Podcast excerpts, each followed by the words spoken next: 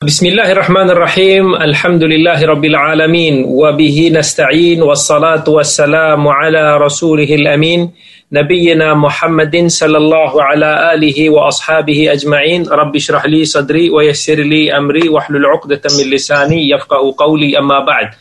Baik, alhamdulillah um, pada hari ini insya-Allah kita akan uh, sama-sama bersiaran dengan menyambung kembali pengajian kita daripada kitab Talbisu Iblis Talbisu Iblis karangan Al-Imam Ibn Jauzi rahmatullahi alaih. Uh, ini kitab yang kita guna yang uh, biasa selang dari selang satu hari eh, selang satu minggu insyaallah kita akan uh, menggunakan kitab ini. Uh, yang pertama sekali uh, maaf sebab saya terlewat sedikit disebabkan uh, oleh uh, tak dapat nak masuk zoom daripada tadi 15 minit uh, tak dapat nak masuk zoom. Uh, sekarang dah okey alhamdulillah Baik, insyaAllah tanpa membuang masa lagi, kita akan sambung uh, kelas pengajian kita pada malam ini seperti biasa. Saya mengucapkan ahlan wa sahlan kepada sahabat-sahabat yang bersama dengan kita di uh, live Zoom dan juga di live IG. Ahlan wa sahlan wa marhaban bikum uh, dan insyaAllah pada hari ini, pada malam ini kita akan uh, menyambung kembali kuliah kita yang mana tajuk kita adalah Talbisu Iblis terhadap ahli bahasa dan juga sastra. Uh, talbisu iblis untuk untuk kita remind lagi maksud dia adalah belitan iblis, hasutan iblis, uh, bisikan halus iblis.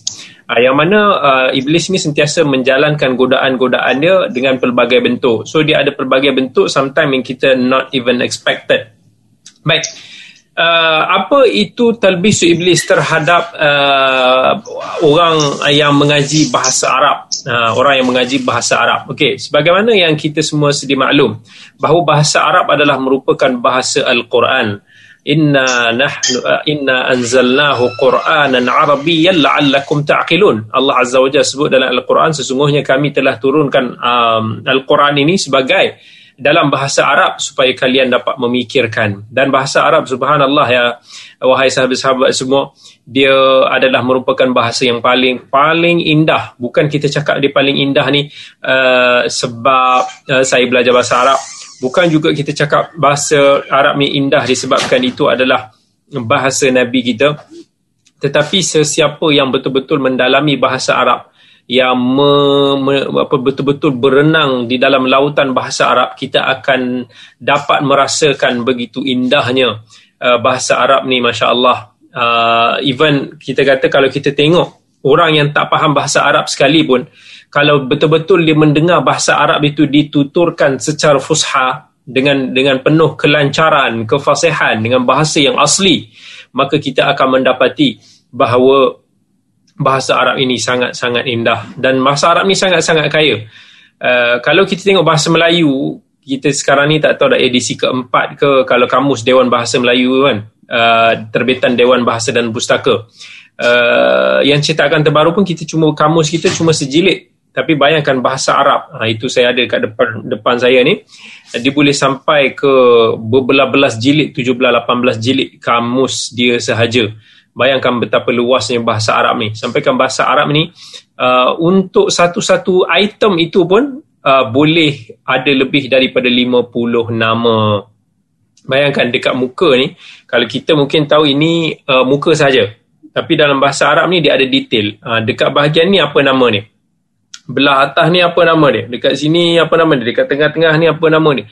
Dekat belah-belah sini apa nama dia? Ada je celah-celah dalam muka ni ada berpuluh uh, nama di dalam bahasa Arab. Begitulah kayanya bahasa Arab itu. Dan oleh kerana bahasa Arab ini adalah bahasa yang sangat-sangat unik dan sangat-sangat indah, Allah Azza wa Jalla telah pilih bahasa Arab ini sebagai bahasa perantaraan untuk diturunkan wahyu. Dan itu juga merupakan satu rahmat daripada Allah. Bila mana wahyu Allah itu diturunkan dalam bahasa Arab, maka sebahagian maksud uh, kalamullah itu boleh difahami menerusi bahasa. Jadi sometimes dia boleh jadi boleh jadi khilaf. Ha, boleh jadi khilaf ahli bahasa sebab tu kadang-kadang berlaku khilaf para ulama di dalam menentukan sesuatu hukum. Ha, banyak banyaklah kalau kita tengok kan uh, misal kata uh, dalam bab dalam bab batal wudu ataupun tidak uh, sentuhan kalau kata suami tersentuh isteri adakah membatalkan wudu ataupun tidak kalau kita renung kita tengok daripada sudut bahasa Arab itu sendiri, maka kita akan merasakan Masya Allah betapa kita akan respect khilaf ulama dalam bab ini. Tak adalah nanti kita akan mudah untuk nak melabelkan orang tiba-tiba bila dia berpandangan yang berbeza, kita pun uh, terus label dia sekian, label dia sekian. Seorang yang kata batal kita labelkan macam ni. Seorang yang tak batal kita kata label macam ni. Tak boleh macam tu. Tapi saya nak mengajak untuk uh, tuan-tuan dan perempuan semua yang dirahmati oleh Allah untuk nak memahami contoh perbahasan bahasa Arab di dalam hukum hakam. Dalam Al-Quran bila Allah kata turunkan ayat Al-Quran uh, dalam suratul Maidah ayat 4 idza qumtum ila salati faghsilu wujuhakum wa aydiyakum ila al-marafiq ayat tentang kewajipan berwuduk sebelum kita mendirikan salat. Tetapi bila dah sampai kepada ayat uh, yang membatalkan aula mastumun nisa. Hmm, kalau kita tengok dalam Al-Quran tu sebentar uh, belakang ni ada Quran. Saya nak tunjuk ke perempuan perempuan semua is apa nama? Aula mastumun nisa. Okey kalau kita tengok pada surah al-maidah okey ayat ke-6 okey ini ayat tentang wuduk muka surat 108 okey kalau kita tengok secara dekat. Hmm kenapa dia tak nampak? Okey nampak? Dekat sini ada ada tulis au la mastumun nisa. Tengok dia tulis lam tu dengan alif kecil dekat atas ni kan? Alif kecil dekat atas tu. Okey ini ayat ayat tentang ayat berwuduk. Tetapi yang ini menceritakan tentang tentang apa yang membatalkan wuduk. Au la mastumun nisa. Dia tak tulis lam alif tetapi tulis lam dengan alif kecil di situ. Ada maksud dia daripada segi bahasa okey? Kalau tengok di IG ini. Okey. Maksudnya adalah uh, dia sebenarnya bila ditulis dengan alat alif kecil itu uh, dia boleh dalam sesetengah daripada qiraat setengah daripada qiraat dia boleh dibaca dengan au lamastumun nisa tanpa uh, disebutkan alif kecil itu. Tapi macam yang kita nak bagi tahu al-Quran ini ditulis dengan rasam uthmani. Rasam uthmani dia mengambil berat tentang qiraat-qiraat yang sahihah ni semua. Jadi bila aula mastumun nisa dia baca boleh dibaca dengan aula mastumun nisa dalam qiraat yang lain. Qiraat Hamzah, qiraat Iftisai uh, kalau saya tak salah. Uh, yang mana tulisan itu nak meraihkan alif kecil itu boleh dibaca, alif kecil itu tak boleh dibaca. Tapi kalau ditulis dengan lam alif, dia seolah-olah mewajibkan untuk semua orang membaca la mastumun nisa dan itu juga menyalahilah daripada segi maksud bahasa. Jadi apa maksud la mastumun nisa? Okey, uh, dalam mazhab Syafi'i ramai yang setia maklum even suami isteri sekalipun jika bersentuhan je macam tu je bersentuh batal.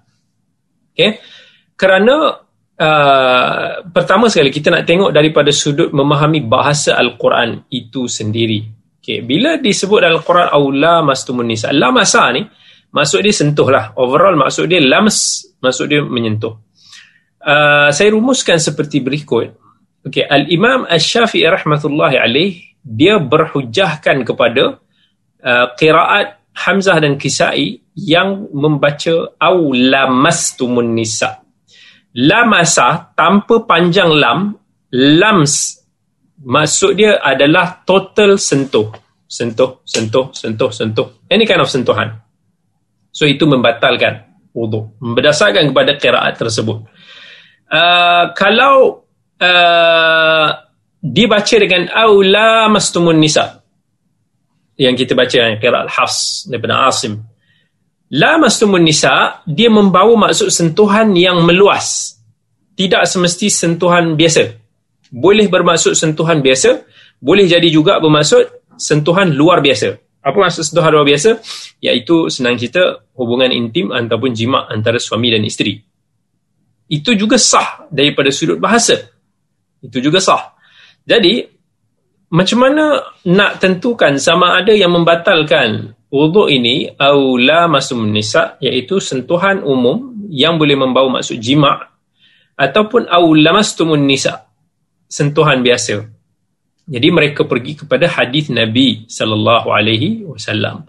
Bila ditengok hadis Nabi sallallahu alaihi wasallam jumhur jumhur ulama daripada madhab uh, Hanbali, Maliki, uh, Hanafi mereka melihat uh, menyentuh suami dan isteri sekadar sentuhan biasa tidak membatalkan wuduk berdasarkan kepada hadis-hadis yang menunjukkan bahawa Nabi SAW tersentuh isterinya dan tidak mengambil wuduk. Contoh, Nabi ada mencium isterinya sebelum baginda pergi ke masjid. Uh, antaranya Nabi SAW dalam hadis Aisyah bila dia bangun malam, dia menunaikan solat pada malam hari, tiba-tiba uh, Aisyah bangun ni dicari Nabi kat mana. Rumah dia perkecil. So dia cari, dia, dia cari-carikan tangan dia, tersentuh kaki Nabi SAW tengah solat. Dan Nabi tidak membatalkan solat dia untuk nak mengambil wuduk semula. Nabi ter- teruskan solat dia seperti biasa. Dan itu menunjukkan bahawa sentuhan Aisyah tersebut yang normal itu tidak membatalkan wuduk. Maka jumhur berpandangan bahawa yang membatalkan wuduk itu adalah jima iaitu antara suami dan isteri hubungan antara suami dan isteri itulah yang mem, uh, dimaksudkan oleh qiraat aula mastumun nisa. Jadi dia mentafsir hadis dia mengambil hadis itu mentafsirkan mentafsirkan ayat al-Quran tadi kalaulah dia bermaksud sentuhan biasa nescaya Nabi SAW akan membatalkan salat dia ketika Aisyah radhiyallahu anha tersentuh dengan Nabi sedangkan itu adalah waktu yang baruri untuk di, uh, diturunkan masa itu penurunan hukum hakam semua kemudian bila Imam Syafi'i pula Adakah dia tidak melihat hadis ini? Sudah tentu Al-Imam Syafi'i juga alert dengan hadis ini. Cuma, bila dia beranggapan bahawa qiraat yang awlamastumun nisa itu adalah qiraat yang sahih, maka tak bolehlah kita nak tolak qiraat ni sembrono. Jadi, antara Al-Quran, maksud Al-Quran, dalalatul Quran dengan uh, hadis itu, mana lebih tinggi? Jadi, Imam Syafi'i melihat Al-Quran itu lebih tinggi maka perlu ditakwilkan hadis itu supaya serasi dengan maksud di dalam Al-Quran. Jadi dia nak bagi tahu bahawa qiraat la mastumun nisa tu umum. Dia boleh membawa jima, boleh membawa sentuhan biasa. Tetapi qiraat Hamzah dan Kisai au lamastumun nisa itu menspesifikkan maksud umum daripada sentuhan itu yang membawa maksud sentuhan biasa. Ha, sentuhan biasa. Jadi hadis Nabi tadi, Aisyah tadi tu nak letak mana? Jadi dia kata kita kena takwil lah sebab kita tak boleh menjadikan hadis ini bercanggah dengan Al-Quran. Maka dia kata sentuhan itu ada ke barangkalian Aisyah menyentuh Nabi SAW itu ada lapik. Mungkin tidak sentuh direct kulit, mungkin sentuh di sebalik selimut, mungkin ter, tersentuh di luar pakaian. Itu uh, takwilan daripada Al-Imam Ash-Syafi'i rahmatullahi alaihim. Jadi kalau kita tengok ini semua, kita akan menghormati pandangan-pandangan fuqaha di dalam membahaskan khilaf ulama ini dan uh, kita tak akan mula mencerca bila orang tu berkhilaf di dalam sudut fiqah ini. Sebab kita nak faham. Kalau kita kena faham je kenapa ulama berkhilaf? Jadi boleh jadi disebabkan faktor bahasa. Faktor bahasa. Kan? Dalam al-Quran bila Allah kata faghsilu wujuhakum wa aydiyakum ilal marafiq wamsahu bi ru'usikum wa arjulakum ilal ka'bain okay? So dalam dalam nak, nak even dalam da, maksud daripada al-Quran bila dia, Allah suruh kita menyapu kepala kita kan dalam mengambil wuduk. Uh, dalam uh, mazhab Syafi'i sentuhan sebahagian itu dalam membasuh kepala sudah memadai. Tetapi dalam mazhab Hambali umpamanya kena basuh keseluruhan kepala. Itu adalah juga berpunca daripada khilaf bahasa. Sebab nanti dia dia dia adalah detail membahaskan bahawa membasuh kepala itu atau menyapu kepala itu cukup boleh mencapai maksud sapuan dengan walaupun dengan sapuan sebahagian kepala. Daripada sudut bahasa. Walaupun daripada sudut uh, sunnah itu sendiri Nabi sallallahu alaihi wasallam menyapu keseluruhan kepala baginda. Jadi ada sebab itulah para ulama berkhilaf di dalam uh, perkara tersebut. So kita jangan rasa macam pelik-pelik. Dan kalau kita mendalami fiqah ni kita akan menemui banyaklah uh, perbezaan uh, itu uh, dan uh, disebabkan oleh bahasa. So bahasa Al-Quran ni sebenarnya sangat-sangat indah. Uh, bila Allah cerita contohnya wanita iddah dia apa salah satu quru. Quru ni boleh masuk dia dari segi bahasa sahih kita nak kata tempoh dia dah tiga bulan bersuci. Boleh jadi juga uh, quru ni juga maksud dia tiga kali haid. Uh, walaupun dua tempoh yang berlainan tetapi dua-dua itu sah daripada sudut bahasanya. Itu bahasa kayanya Al-Quran. Uh, Allah nak memberikan ruang kepada kita ini uh, berkhilaf daripada sudut-sudut begini sebenarnya sebagai satu rahmat kepada kita. Bukan untuk dijadikan medan kita bertelingkah kita bermusuhan uh, dalam perkara-perkara sebegini. Baik. Tapi apa talbisu iblis terhadap orang yang rajin belajar bahasa Arab ataupun uh, ahli bahasa.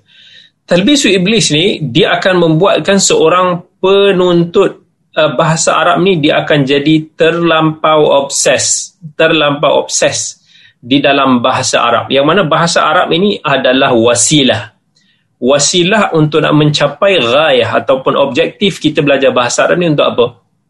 Untuk nak kita mendalami bahasa Al-Quran, nak mendalami sunnah Nabi, nak mendalami ilmu-ilmu Islam. Itu dia punya dia punya kemuncak ni, objektif kita belajar bahasa Arab. Jadi jangan sampai ke tahap kita terlampau menyibukkan diri dalam bahasa Arab. Tak belah kalau orang tu nak specialist, nak memang nak takhasus dia mendalami bahasa dan jadi pakar bahasa, it's okay, it's different thing.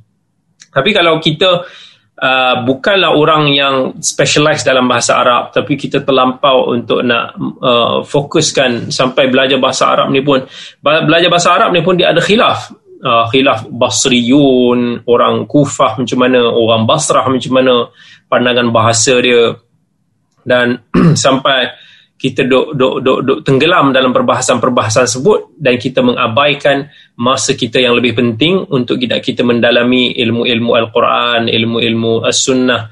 Uh, so itu dijadikan sebagai. Tapi tak dinafikan belajar bahasa Arab ni penting.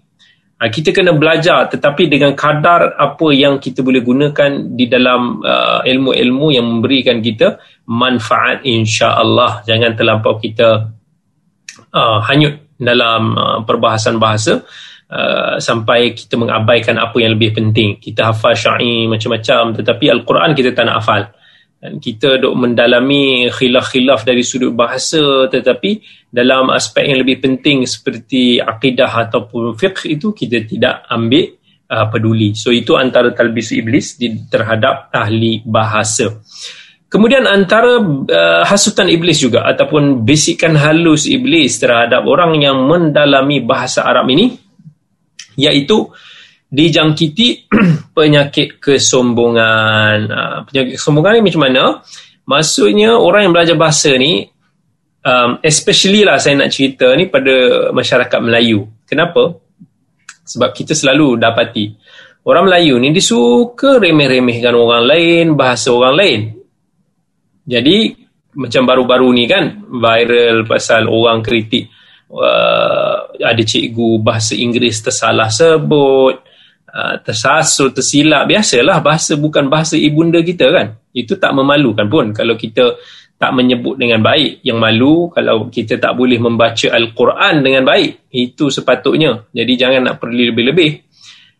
Uh, dan orang yang belajar bahasa ni lagilah kadang-kadang dia dia dia takutlah. Ni bukan semesti pada orang yang pakar bahasa tapi orang yang minat nak belajar bahasa ni. Dia mudah untuk nak nak remehkan orang lain. Bila orang tu baca salah dia tibai orang tu ni sikit dia mula pertikai dia kritik lagi-lagi bahasa Arab ni bukan mudah kan?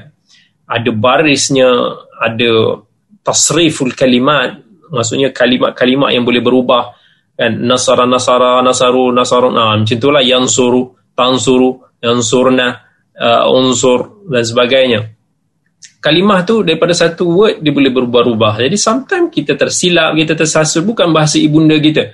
Even orang Arab sendiri pun banyak tersilap dalam uh, orang panggil lahan dalam bahasa Arab ni boleh boleh tergelincir sikit dalam uh, bertutur ataupun bercakap dalam bahasa Arab. Jadi jangan kita mudah untuk nak remehkan support orang yang tengah belajar bahasa, tak kira lah bahasa Arab ke bahasa Inggeris ke whatever bahasa kita support. Jangan dia tersalah tu kita gelakkan, kita kita kita macam duk lemahkan semangat dia. Kalau nak tegur tu, tegurlah dengan kadar yang yang boleh berikan semangat, bukan teguran yang macam kita asyik duk duk condemn nak cari kesalahan seseorang tu uh, tak kita kita bantulah kritikan yang membina. Ataupun kita support support sama-sama. Kalau orang tu asyik-asyik kena tibai je lama-lama dia pun malas kan. Uh, sifat manusia dia dia tak mau di dia tak tak tak tak gemar lah seorang nampak kelemahan dia. Jadi kita uh, kena cuba untuk uh, bersikap terbuka support sahabat-sahabat kita yang belajar bahasa. Salah pun tak apa kalau kita nak tegur pun dengan cara yang hormat terhormat uh, itu uh, antara talbisu iblis yang um, kita perlu berhati-hati. Okey. Uh, di samping apa yang kita dah alang-alang kita dah masuk kepada perbahasan ini saya nak kongsikan sikit tentang tips kita belajar bahasa Arab. Mungkin sebahagian daripada um, sahabat-sahabat kat sini ada yang sedang mempelajari bahasa Arab ada yang berminat untuk nak mempelajari bahasa Arab. Uh, ahlan wa sahlan semua digalakkan untuk nak mendalami bahasa Al-Quran ni sepatutnya inilah bahasa yang perlu menjadi keutamaan kita tetapi masyarakat kita sekarang ni lebih mengutamakan uh, bahasa lain selain daripada bahasa Al-Quran itu sendiri. Bukan menjadi satu kesalahan, uh, digalakkan untuk nak kita mendalami bahasa-bahasa penting dunia ni. Nak belajar bahasa Inggerisnya, bahasa Sepanyol, bahasa Jepunnya, uh, semua boleh. Bahasa Cina, semua sangat-sangat bagus. Kita galakkan. Tetapi jangan tinggalkan bahasa Arab tu di belakang.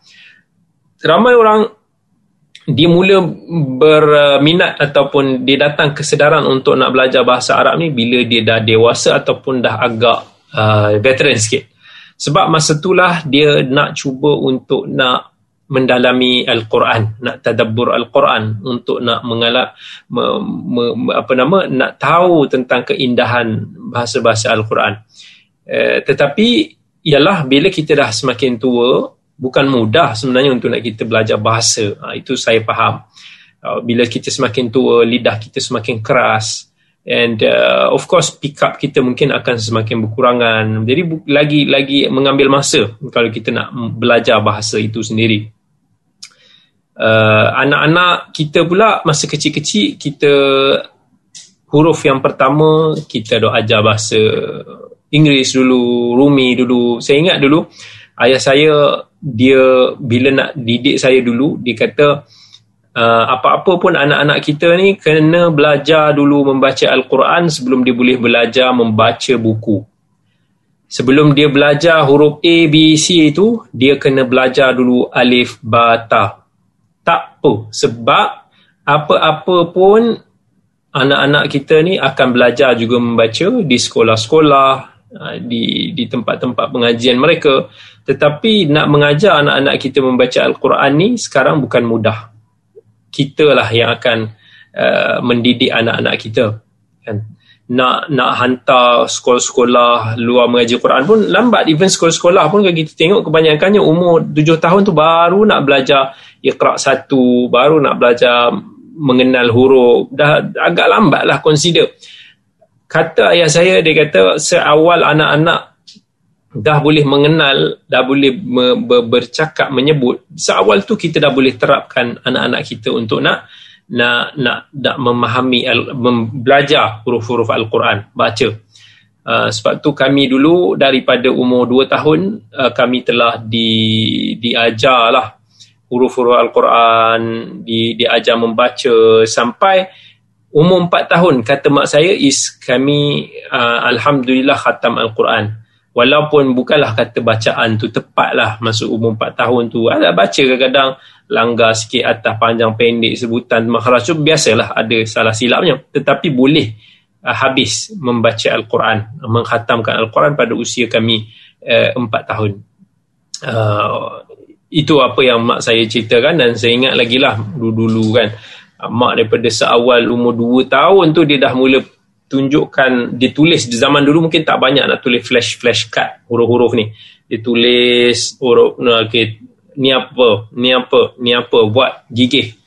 Uh, dan uh, itulah kata alhamdulillah lah uh, kami telah didedahkan dengan bahasa al-Quran tu seawal jadi bila kami masuk sekolah lepas tu sekolah biasa pun jadi rasa macam mudah sebab uh, dah mula hafal surah-surah pendek, dah boleh baca dengan mudah. Orang lain tengah baca ikhra, kita dah boleh baca Quran. Um, ya, itu should be lah uh, bagi saya. Ya, itu satu apa nama tindakan yang tepat. Uh, kita mendahulukan bahasa Al-Quran ini kepada anak-anak kita sebelum daripada apa-apa yang lain. Kesal lah kalau kata anak kita bijak pandai, anak kita boleh jadi pelajar yang cemerlang dari daripada bidang-bidang akademik, sains dan sebagainya tetapi Al-Quran tak boleh baca. Kat mana salahnya? Salahnya pada ibu bapa lah. Sebab ibu bapa lah yang uh, Nabi SAW kata akan mencorakkan anak-anak. Kita nak corakkan anak-anak kita ke arah Islamik ataupun kita nak mencorakkan anak-anak kita ke arah yang tidak Islamik is up to us. Ha, kita lah yang memegang amanah tersebut. Anak-anak kita akan membesar dengan acuan kita. Bila mereka sudah sampai ke age belasan tahun, mereka dah boleh buat decision sendiri, mereka dah ada kecenderungan sendiri.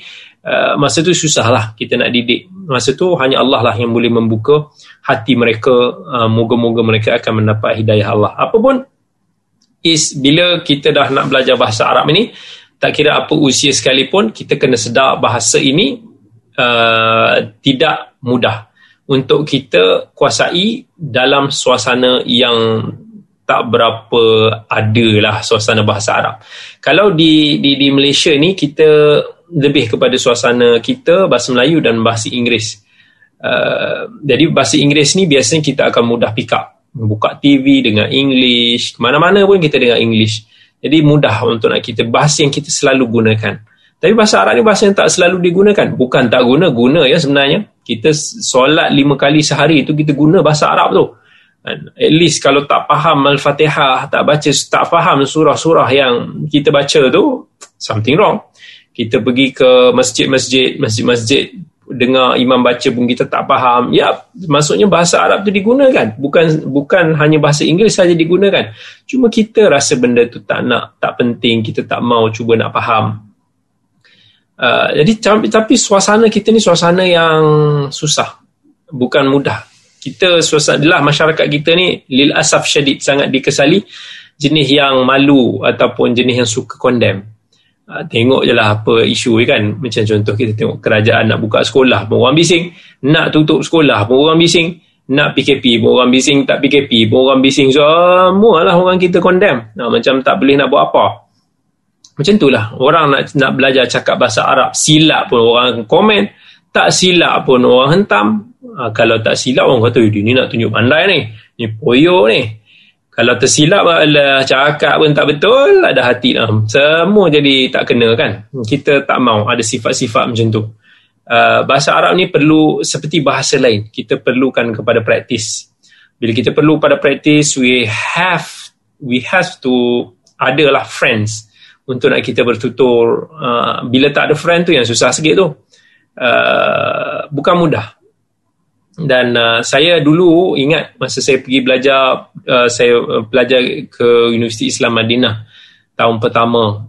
Sama juga saya bukan orang yang pandai bahasa Arab. Saya sikit-sikit-sikit tu anak hantar tu boleh lah. Tapi tak faham tak saya tak tak tak, tak hebat bahasa Arab dulu. Saya kena masuk uh, pusat bahasa dulu. Tapi bila masuk pusat bahasa tu, um, saya pun takut sebab dalam pusat bahasa tu kita ada macam-macam kawan daripada pelbagai negara. Saya tengok satu masa saya awal-awal tu kan, ada seorang kawan ni daripada Azerbaijan. Kan muka macam Mak Saleh, putih, Uh, tapi dia cakap Arab terror. Saya kata, Masya Allah, macam mana dia ni boleh bercakap? Fasih muka macam Mak Saleh.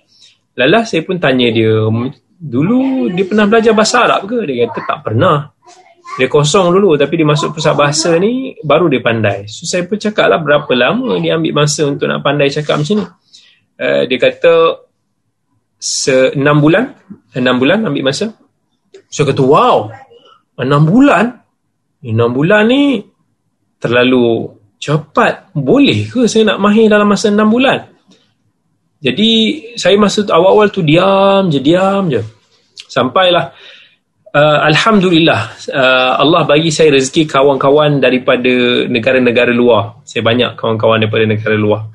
Dan antara kawan pertama yang saya saya saya kawan di sana adalah seorang sahabat saya daripada Dagestan uh, apa nama Ghazi Nurmagomedov nama dia. Dia memang satu kampung lah dengan Khabib Nurmagomedov yang lawan UFC tu. Memang dia perkenal lah, memang dia perjumpa. So uh, Ghazi Nurmagomedov ni dia masya Allah dia adalah saya kata kawan saya yang uh, saya tengok seorang yang sangat talented dalam bahasa. Dia orang Dagestan, Russia, Rusia, tapi dia cepat belajar bahasa. Dia terror bahasa. Even sepanjang kami kawan, dia tanya-tanya saya bahasa Melayu, saya ajar-ajar-ajar dia bahasa Melayu, dia pick up. Dengan kadar apa yang saya ajar tu sampai ke sekarang dia masih ingat lagi. Jadi saat saya kenal dengan dia tu masa tu kami uh, sekelas lah. Atau di kelas sebelah. Masa saya nampak masa tu dia berdiri seorang-seorang dekat pintu. Dia tinggi dalam 183 cm macam tu. Hmm, saya pun tegur dia lah. masa tu kita tak tahu dia tak pandai bahasa Inggeris. Saya pun bukan pandai bahasa Inggeris. Jadi tak ada cara lain melainkan terpaksa untuk nak bercakap bahasa Arab. Saya cuba tegur dia sikit-sikit. Uh, dia pun dia pun macam try tu bercakap. Uh, yalah awal-awal biasalah kita tanya dia nak tanya dia daripada mana. Lepas tu saya macam cakap kat dia kalau nak cakap dalam bahasa Rusia ni uh, apa khabar apa ya sebab sajalah nak jadikan modal sembang kan. Dia pun cakap Idina Hui. Idina Hui. Saya pun, oh Idina Hui. Lepas tu nampaklah ada seorang kawan daripada Russia tu lalu. Saya pun cakap kat dia, nak tanya dia, apa khabar? Saya cakap lah Idina Hui. Sekali dia pandang saya macam tu. Ha, saya pun, ha? Afzal. Rupa-rupanya dia ajar saya kalimah yang tak elok. Kalimah yang mencarut kan. Saya mana tahu. Sekali orang Russia tu dah macam merah muka dia kan. Idinaho ini kalimah yang antara yang very rude lah. saya pun alamak sorry sorry. Uh, uh, kita pun macam nak cakap apa tak tahu nak cakap apa. Tapi dia faham lah okey lah. Dia tahu lah walaupun orang Russia ni bahaya sikit yang main-main. Dia bukannya kisah kita ni apa pun kadang-kadang dia tiba dulu nanti.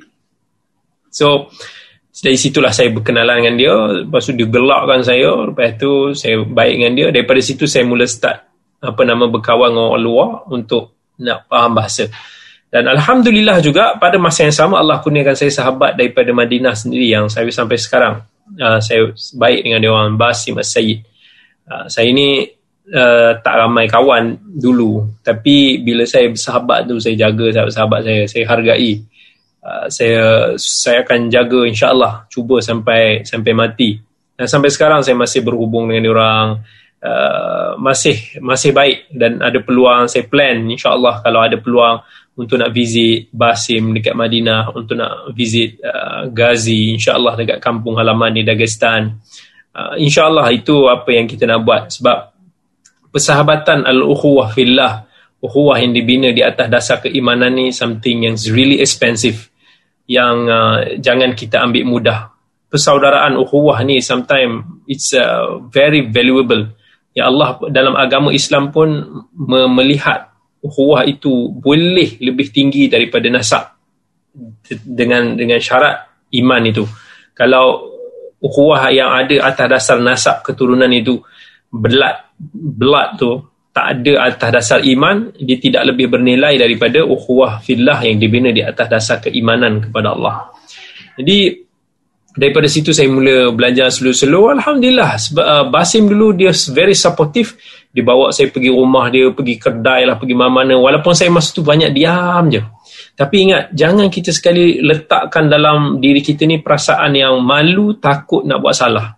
Itu banyak ada pada uh, masyarakat Melayu kita. Takut buat salah uh, takut orang gelakkan. Alhamdulillah lah antara salah satu karakter saya Allah bagi is saya tak kisah. Orang gelak orang hentam orang cakap apa saya tak kisah. Yang penting uh, aku berjaya. Dan aku dapat apa yang aku cari. Uh, iaitu Alhamdulillah sikap tu dan membuatkan saya I don't care. Uh, apa yang orang cakap. Saya bila dulu banyak kawan dengan kawan-kawan luar ni adalah mulut-mulut orang Melayu kan. Kalau tak bergosip uh, tak membawang tu bukan orang Melayu lah. Jadi sampai kadang-kadang saya tahulah mereka kadang-kadang macam kutuk kata Kak Billy ni macam sombong eh dengan orang-orang orang luar je dia nak kawan. Bukan sebab kita nak kawan orang luar tapi dah Allah kurniakan kita sahabat kebetulan daripada negara-negara luar uh, yang very supportive kita yang membantu kita yang kita enjoy together bersama. Sampai saya pergi haji dengan dengan dengan mereka ni semua. Setiap kali haji saya ni banyak dengan sahabat-sahabat. Saya pernah pergi dengan kawan Rusia saya. Naik lori kat belakang kena kejar polis lah. Apa nama macam-macam lah accident dan sebagainya. Uh, saya kemudian pergi dengan Basim. Uh, kita naik apa apa daripada kemah lah tumpang van yang yang ada kemah. Macam-macam lah kenangan saya seronok dapat experience uh, dengan sahabat-sahabat luar macam tu. So bukan sebab bangsa ataupun apa tak. Tapi Allah kurniakan tak kira lah uh, bangsa apa statusnya kaya miskin ke itu itu is very subjective. Uh, yang penting kita ikhlas dalam persahabatan kita. So daripada situ saya mula belajar Basim dulu pun dia support. Dia kata dia dia kata apa kalimah yang saya tak tahu ni tulis. Tulis vocab tu letak nota tu dalam poket dan uh, sampai sekarang saya ada simpan lagi nota-nota tu. Kenangan kalau saya tengok belasan tahun yang lepas. Uh, apa nama almost 20 years before kan. Uh, dah 17 18 tahun lepas lah benda ni tahun 2003 dan uh, uh, saya tulis-tulis dan belajar sikit-sikit situ. Alhamdulillah uh, actually in 6 month apa yang saya tak percaya dulu boleh berlaku alhamdulillah Allah bagi benda tu terjadi pada di saya saya dapatlah 6 bulan tu boleh bercakap lah dengan not quite good not so bad lah Uh, sebab kita bergaul dengan dia. So kita perlukan suasana itu untuk nak push diri kita. Bezanya adalah sebab kita uh, jarang push diri kita. Kita perlukan kepada suasana yang boleh push diri kita. Bukan tak boleh orang yang belajar dekat Malaysia ni untuk nak kuasai bahasa Arab dengan baik. Saya pernah jumpa kalau uh, sahabat pernah uh, kenal Ustaz Ashafi Ashab macam nak sebut nama dia Ashafizul atau Ashafizul dia belajar dekat UIA tapi disebabkan dia berkawan ramai dengan kawan-kawan Arab muallat daripada Mekah ni semua. Dia Masya Allah sangat-sangat fasih. Boleh cakap tu bunyi selain Mekah dah. Kan? sampai kadang-kadang kita ingat dia pun kelahiran daripada Mekah. Dia punya fasih dia bukan, so bukan masalah is kita belajar dekat luar ataupun dalam. Tetapi sejauh sejauh mana kita push diri kita uh, sejauh mana kita uh, ada that kind of passion untuk nak belajar bahasa Arab itu. Uh, dan saya faham. Uh, saya pun tengok uh, ayah saya subhanallah uh, ayah saya ni pun orang yang sangat-sangat gigih lah dalam nak belajar bahasa Arab. Sampai uh, dia dulu pernah cuba untuk nak pergi ke Riyadh ambil khusus pengajian bahasa. Sampai ke sekarang dia ikut lagi kelas-kelas uh, bahasa Arab untuk niat dia satu je. Dia nak cuba baca Quran dan dia boleh faham better. Ada better understanding. Bila dia membaca Al-Quran boleh rasa feel bahasa Al-Quran itu. Tapi saya tahu bukan mudah dengan usia-usia yang dah 60 lebih 65 tahun uh, nak nak nak faham belajar bahasa. Lagi tak ada partner nak bercakap. Uh, saya pula bukanlah. Lah family sendiri ayah sendiri payah kita nak ngajar bahasa kan. Uh, tapi kita support lah apa yang boleh. Tapi it's not easy. Tapi saya saya hargai sangat tengok usaha-usaha uh, sahabat kita yang yang berusaha gigih nak mempelajari bahasa Arab sikit sebanyak. Tak apa takes time. Ini bahasa yang indah bukan bahasa yang mudah bahasa yang perlukan time untuk nak kita kuasai dia uh, kemudian antara yang kita boleh nak belajar untuk usia-usia kalau orang tu belajar dia untuk nak faham Al-Quran, belajarlah bahasa Arab yang belajar bahasa Arab through Al-Quran. Contohnya, uh, kita familiar dengan perkataan-perkataan yang selalu berulang dalam Al-Quran. Dalam Quran selalu berulang, Ya ayyuhalladzina amanu, Ya ayyuhan nas. So kita pun, uh, kita pun tengok, oh ya, ya ni selalunya maksud dia wahai. Ayyuhan nas, wahai manusia ayyuhalladzina amanu orang-orang yang beriman. Lama-lama kita boleh kita boleh tangkap amanu orang beriman.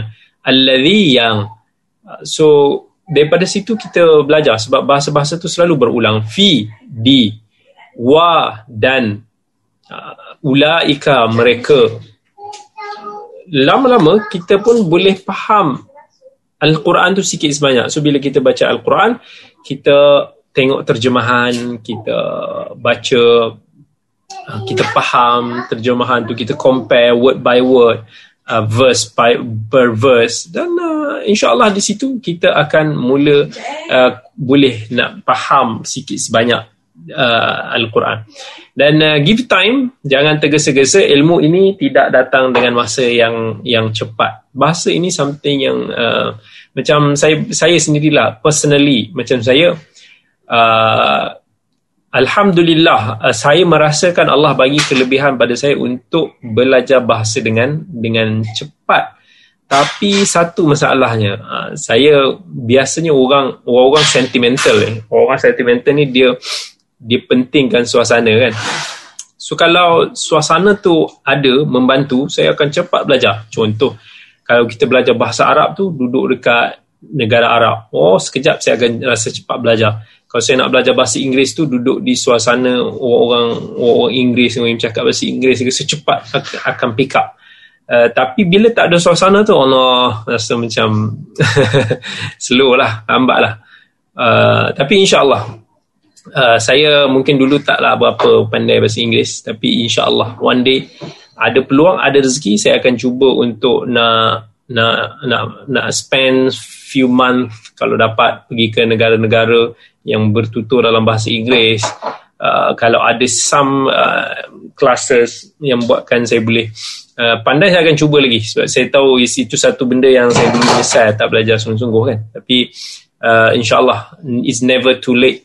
Dan saya percaya insyaAllah kita boleh buat dan kalau bahasa Al-Quran kita sikit sebanyak boleh boleh dapat uh, insyaAllah bahasa-bahasa lain pun boleh kalau kita nak. And uh, it's very good untuk nak menguasai pelbagai bahasa um, itu kelebihan. Okay um, right. Kemudian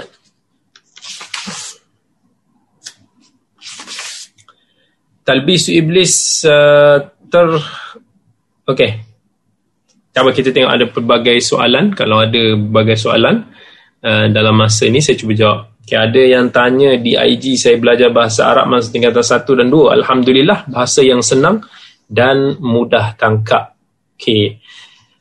Alhamdulillah kalau kita rasakan itu bahasa yang mudah tangkap uh, tapi bahasa Arab ni semakin dalam kita belajar dia akan semakin semakin uh, semakin rumit sebenarnya semakin banyak wording dia semakin macam-macam. Uh, nanti kita akan uh, ber- berenang dengan lautan bahasa Arab itu.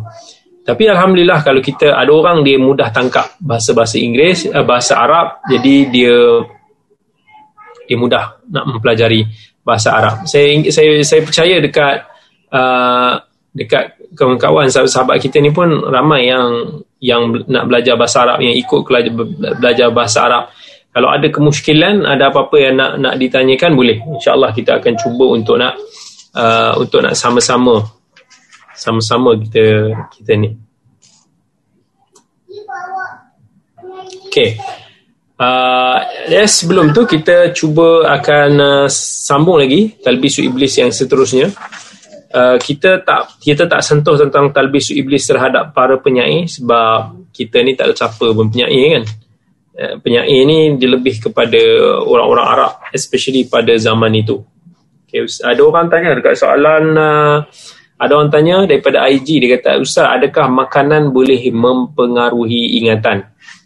Okay, saya jawab ya makanan boleh mempengaruhi ingatan tetapi atas dua faktor lah. Faktor yang pertama adalah makanan kesihatan mas- makanan kesihatan. Makanan kesihatan ni maksudnya ada makanan-makanan scientifically dia memberikan kesan yang positif kepada hafalan kita. Contohnya uh, makanan yang ada content of uh, omega 3, DHA yang tinggi, makan uh, mata, uh, ikan salmon is very good. Uh, ataupun any anything of that itu antara makanan yang dari secara scientifically memberikan uh, impact yang positif kepada uh, otak kita insya-Allah. Yang kedua, makanan yang halal. Yang ini antara apa yang kita nak bincangkan. Sama orang dia kata ustaz, uh, boleh ke saya kalau betul ke kata kalau makan uh, kepala ikan apalan kita jadi benar. Ini kita selalu dengar. Saya pun dulu selalu dengar kan. Tapi nak ditakbirkan saya ni favorite lah pula kepala-kepala ikan. Uh, sampai uh, pernah apa nama uh, kalau kata ada kepala ikan tu saya makan dengan mak mertua. Mak mertua ni pun suka makan. Tapi ditinggalkan kepala tu las-las biasalah yang las-las ni baru nak makan yang sedap. Saya ingat dia tak makan. Saya pula tak bertanya. Terus pergi ambil. Mak tak makan kepala eh? So, terus ambil kepala tu saya terus makan so mak mentua tu macam ha dia, dia tercengang ah, mak simpan tu nak makan last-last Lepas tu saya pun gelak lah kata. Saya suruh. Siapa suruh simpan lah lah ingat tak makan. Saya suka makan. Dia orang kata benak. Alhamdulillah lah. Alhamdulillah saya tak rasa benak lah makan kepala ikan tu. Kepala ikan tu bagus kot. Uh, sedap kot. Kalau kena ikannya mungkin banyak DHA, DHA omega 3. Uh, cuma mungkinlah budaya-budaya Melayu ni kadang-kadang di create that story. untuk nak, nak dia nak dia nak maksudkan daripada sudut contohnya ada uh, takkanlah kepala tu dah tinggal ujung-ujung kita pun nak makan yang tu. Uh, mungkin orang Melayu tengok macam tu. So dia katalah siapa makan ni benar. Dulu kan orang kata kalau duduk atas uh, duduk atas bantal bisul buntut kan padahal tak mana ada duduk atas bantal bisul tapi dia nak sampaikan uh, is uh, daripada sudut Mungkin dari sudut kesopanan bahasa Melayu Bantal ni buat baring letak kepala Jangan letak buntut duduk kat situ. Itu maksud dia Tapi dia pergi create uh, Fadilat-fadilat yang tidak sahih. Macam masyarakat kita lah Duk, duk create fadilat uh, Buat amalan itu ini yang mana tak sahih Begitulah. Dia niat dia nak suruh ngaji Quran Tapi dia pergi create amalan yang tak sahih. Tak kena lah Yang tu. Macam dulu orang kata apa? Orang perempuan kalau duduk apa? Tepi tangga tak kahwin. Ha, dia dia punya point dia dia bukan nak dia point dia sebenarnya nak bagi tahu mungkin dulu. Tak manis lah orang perempuan duk duk duk duk macam lepak-lepak macam tu dekat dekat depan depan rumah. So dia katalah tak dapat kalau duduk macam tu tak dapat jodoh nanti. Ha, jodoh ini semua Allah dah tentukan tapi orang yang duduk di tangga orang yang duduk di jalan semua orang insya-Allah kalau Allah dah bagi jodoh tu adalah tu ha, so Uh, pokoknya makanan ni apa yang halal dan tayyib. Uh, itu je dalam Al-Quran Allah kata ya ayyuhallazina amanu kulu min tayyibati ma razaqnakum. Makanlah daripada makanan-makanan halal yang tel- uh, yang baik yang telah direzekikan kepada kamu. So yang yang halal tu of course yang kita tahu yang yang halal lah. Yang keduanya yang taib, taib ni maksudnya yang sehat. Janganlah makan makanan yang memberikan kemudaratan kepada kesihatan. This this benda yang kita kena discover from scientifically punya aspect. so makanan yang tak elok untuk kesihatan kita, ingatan kita tak boleh makan. Yang elok makannya bukannya kata ada makanan cuma perhatikanlah benda yang syubhah ke benda-benda ni semua benda-benda yang kita kena just perhatikan. Tapi kalau tak eh, makannya. Apa yang apa yang baik makan. Saya suka kambing. Makannya lah kambing. Asalkan halal lah. So, kambing ni semua macam tayyib je. Masak pun sedap. Rebus sedap panggang sedap bakar pun sedap. Ah, semua semua jadi tayyib asal halal. Okey.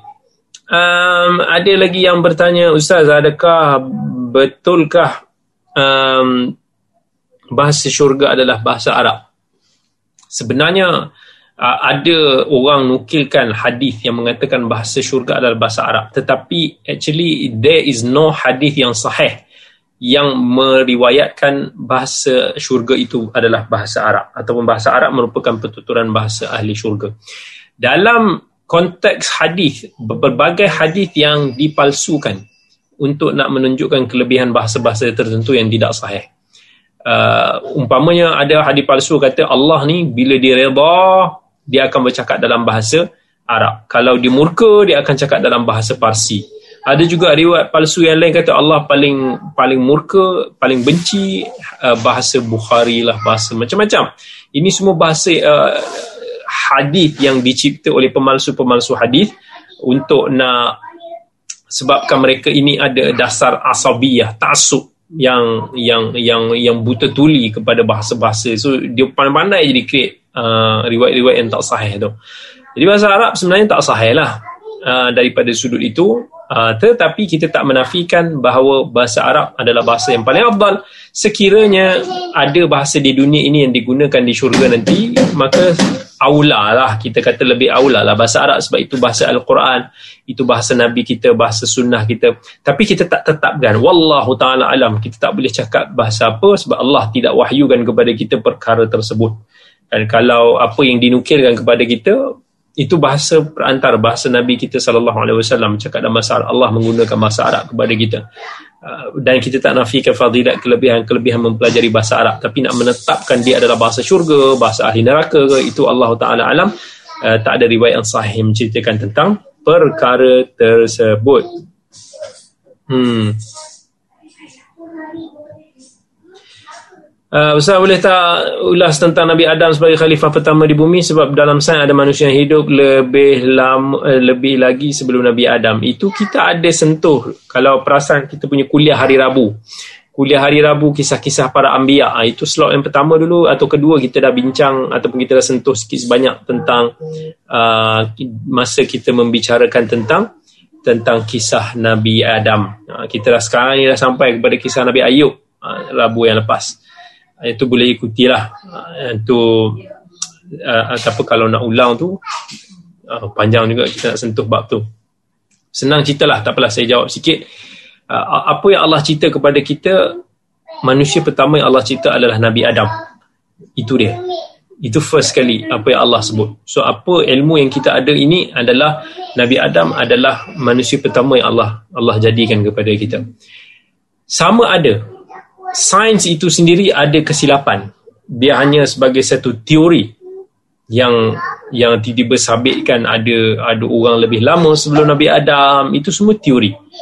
Yang mana apa nama even nak kata scientific pun is not really under 100% true.